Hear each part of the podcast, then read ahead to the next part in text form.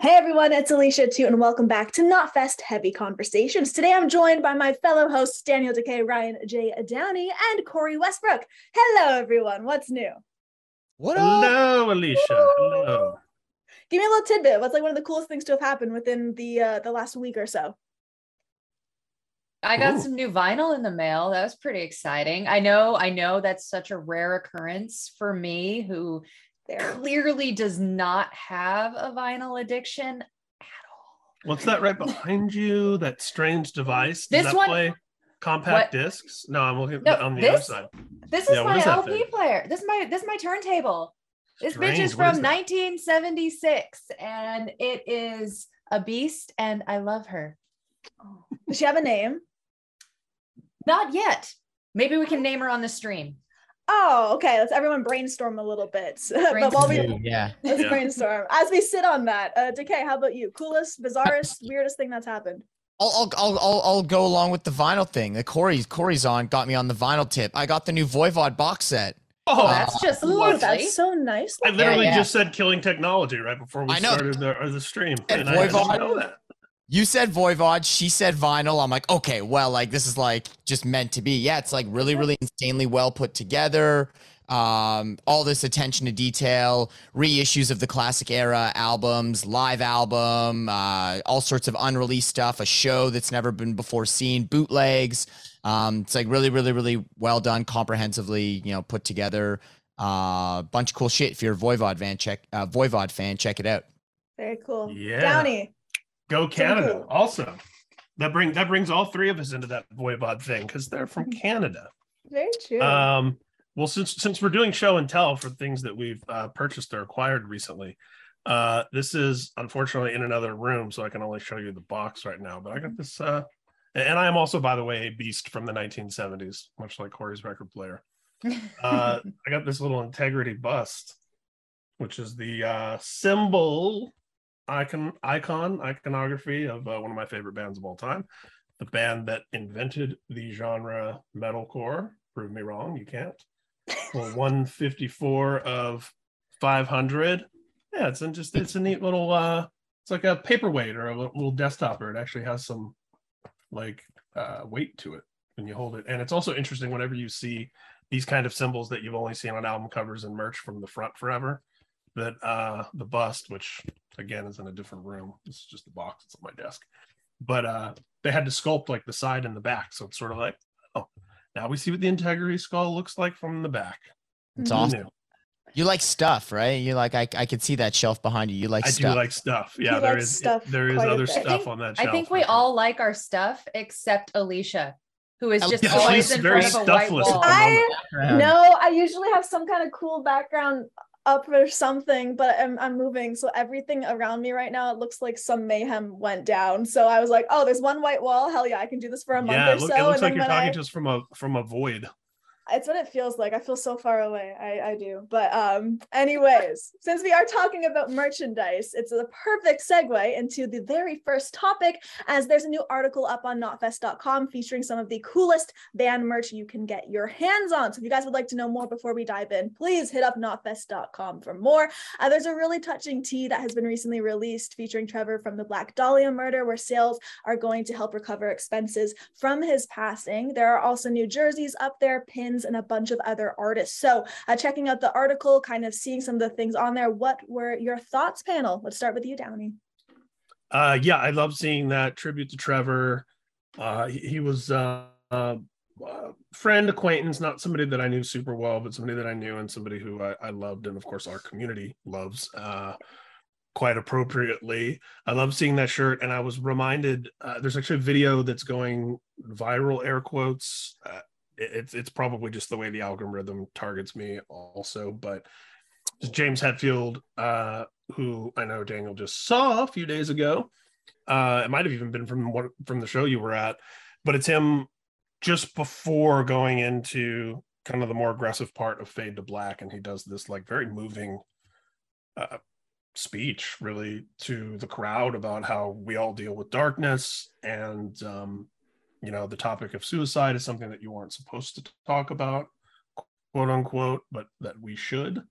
And um, and he sends a very moving, powerful message out to the audience that if that's something you're considering, seriously considering, please don't uh, talk to somebody and know that you are loved. And uh, you know, not to make it super heavy, but obviously we we can't and shouldn't talk about Trevor and his legacy without talking about depression and mental illness and things that are bigger than buzzwords. And I think this culture, this heavy culture for all of its window dressing from the outside of blood and guts and murder and darkness is really a celebration of life and part of that celebration is being realistic and honest about the dark side of it and this is a, a community that embraces it full on and uh, yeah it, it's lovely to see him celebrated that t-shirt is very cool and it's important i think to keep that conversation going about the stuff he struggled with That was that show. It was Buffalo the other night. Was it really the show you were at where he made that? spe- Yeah, I was in Buffalo the other night. Yeah, like yeah, in the right in the middle of fade. It fades and he's about to play the riff. And he's like, I wrote, this, Dun-dun-dun. yeah I wrote this song about suicide in 1984. Like, you know, emphasizing that it was a problem then, it's a problem now. It's something that Yeah. touches all of us. Yeah, I was like, I was bawling. I was fucking bawling. yeah Someone loves you. I love you. Yeah, it was pretty yeah he's uh james is going through it man james is uh it's had a rough couple years and uh he's fucking he's strong man he looks he looks really good right now but yeah he i i like that he's uh using his his platform to kind of address it he had that you know he had that they had that band hug on stage a couple months ago where he Mhm. talked about he was dealing with his demons backstage and didn't even feel like himself didn't want to come out there and you know, kind of just uh, I, I like that, you know, James is as much fun as you can poke at like the the meltdown they had in Saint Anger. It was uh, on uh, some kind of monster. It's like very obvious that this is a band that like didn't address their mental health issues for a long time and are now doing it and seemingly much healthier because of it. So uh, hey, if Metallica is going to be the, the the people that you know we listen to to be the spokesperson for uh, mental health and heavy metal, then I'm all for it because uh, it's a real thing. and he's displayed a, a real tangible multifaceted multidimensional uh vision of masculinity because on the one hand he's the like six foot something you know tough guy who goes out into the frozen tundras of russia and hunts giant bears. Uh, and then on the other hand we also see this very vulnerable uh, person where he's you know uh, from a broken family and had a lot of childhood struggles and you know deals with things as a as a parent has a lot of these different sides. And i think that that's so key and so important is being able to feel like you can express vulnerability and that that can be part of that whole package of being a whole complete person as opposed to like oh you're just like super tough or you're just like super emo it's like no we're all we all have multiple We're all sides to us it. and you know this culture is great to explore that in No, it's completely a great- true. And go great- ahead, D. Great. Comp- you should you should host a Metallica podcast. You know. you Yeah, know, uh, you should I think on he'd it. be really good. i literally for have it. your number no, it's cool to see because both. Sorry, we have DK and I have an inside joke now from the last two days. Oh, do you a very recent one? Okay, yeah, because I was kind of like, I'm like, all right, there's definitely something going on there. like commenting on I- Metallica's photos. Guests on your podcast. So I'm like, you literally have my number. Yeah. I was like, Um, he he had commented on a Metallica photo, and then I replied to his comment and said, "Why haven't you been on my podcast?" And he replied, "You literally have my number." So, touche. Got, gotta use those Also- resources, Downey. Yeah. um, Cori, do you have anything to add before we move on to our next topic? Oh no, you guys, uh this is a it's it's a bitter a bit of a harder topic for me because I was kind of closer to Trevor. Um we did the show together, Pulse of the Maggots and everything. So seeing that right up at the top, it's like it's it's still a bit raw for me. Um but on a happier note, one piece of merch I do want to shout out in the the roundup that we have this week is that Carnifex shirt. That long sleeve is pretty friggin' sick and I am I like I love it personally. So like happier note, check out that one because that Is it- one Hell yeah. is super That's cool. sick.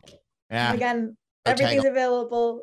Everything's available for purchase, guys, at knotfest.com. So all you gotta do is head over there. Of course, once you were done watching Knotfest Heavy Conversations. Now we're gonna go into the normal cues that we go into. Uh, favorite track of the week. So much stuff's been released. So what are you currently listening to at the moment, or what are you just really loving, even if it's not new? Start with uh Dekay this time. Uh I'm still listening to the new Fugitive EP, Maniac. Okay. Uh, it's fucking awesome. Features uh, Blake from Power Trip, uh, Link from Creeping Death, members of Scourge and Palers. Like it's a super group, if you will. Uh, you know, Texas has all the best bands. Clearly, uh, it's like crossover, crossovery, uh, fast. You know, thrashy riffs, uh, gritty hardcore vocals, tons of attitude, tons of groove. Uh, some of that, like you know, a little bit of that moshing swagger to it. Uh, they played their first show this weekend at the Wrecking Ball Metal Madness in Dallas. Uh, it looked insane. They're playing at Psycho this weekend. I'm going to see that. But uh, everybody, they they randomly they've been teasing the EP and then they just like dropped it on Bandcamp, just like, hey, it's here, check it out, and uh, it's fucking awesome. Check out the new Fugitive. Okay, Downey, your pick. Uh, yeah, it bringing it back around to the greatest metal band ever from Canada, Voivod. Uh, they have put out a bunch of the demos from Dimension Hatröss, which is again one of my favorite albums of all time, like very high on the list. Uh, I think the peak of what they were doing. I love. I celebrate the entire catalog, as they say in Office Space, but uh, Dimension Hatröss is my favorite Voivod record record. If you look at my Twitter bio where it says location, my location is set to Dimension Hatröss and has been for a long time. There it is. There it is. The the uh, and of course Away, the drummer, mastermind, conceptual person, band leader of Voivod, who does all of their artwork, including that awesome artwork we just looked at. Just an incredible person, an incredible talent, and of course these demos are a great testament to the late great Piggy, the guitarist who just had such a pioneering, definitive, strange, unique, immediately identifiable tone and sound. Um, even hearing it on those demos, it's always fun to be able to get that like look of reverse engineering songs that you know so well, recordings that are imprinted in you, hearing these alternate takes and alternate versions that are preserved from that same era, from that same lineup. So it's very cool. That's semi newly released and uh, all of it's on Spotify and uh, some of it's in Daniel Dekay's hands for the you analog folks out there. Cori, your choice. Oh boy. Okay. So speaking of integrity, the new Spirit World track that uh, features Dwid Hellion, uh, Moonlit Torture, which I mean, that just sounds like my average Saturday night, whatever. No big deal. that one is awesome. Uh, the new one from Orthodox, Head on a Spike. Apparently, I have been in a little bit of an angry mood this week. I don't know. Whatever. That one was badass. This week, I thought you were going to say like for the last couple of years, but For the know. last 33 years, I've been in a little bit of an angry mood. Um, the but the one that's really standing out to me is uh the new one from Death Scythe. They are a melodic death metal outfit out of Mexico. Uh their new track Hollow Darkness they just released. It was just it's just a video so it's not on streaming yet, but it is on YouTube. Their new album comes out on the 26th and that track is awesome and I said it on my stream yesterday. I'm saying it here. I'm going to say it until somebody listens to me. They need to tour with the Halo effect or I will not rest. I- will not be able to sleep until that happens. Also, I did get my new copy of Half. Finally, the vinyl came in the mail. And seriously, you guys have to look at this and tell me if I'm wrong. Does this or does this not remind you of the elephant graveyard from The Lion King?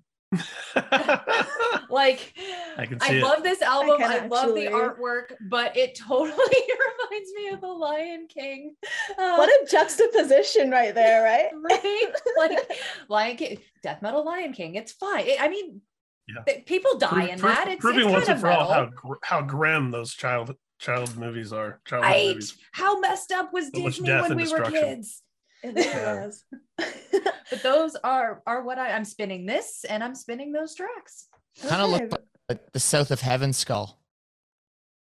South of Heaven meets Lion King. Yeah. I can A see South it. of Lion King. That's a fucked up If that's- combination. If That's South not of my Heaven King. nutshell. I don't know what is. South of Oh, Heaven man. meets Lion King.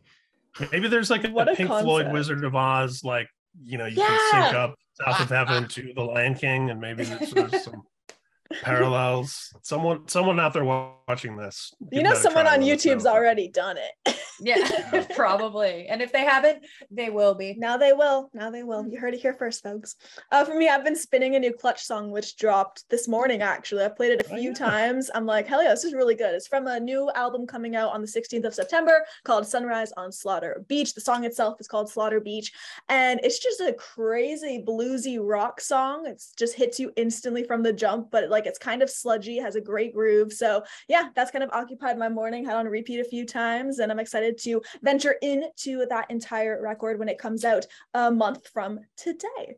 Uh, but next topic, this one I love because so many festivals are still getting announced, and I just I'm still not over the fact that things are getting announced and not being canceled. Like it's mind blowing to me. We've been in such a funk, and that's so exciting. So for you guys, what has you hyped at the moment for a new tour festival that was recently announced? Mine's actually a local band to me. They announced like a five date Pacific Northwest run. It's a metalcore band called Ligature Marks. I think Okay. I've worn the shirt a few times on this stream.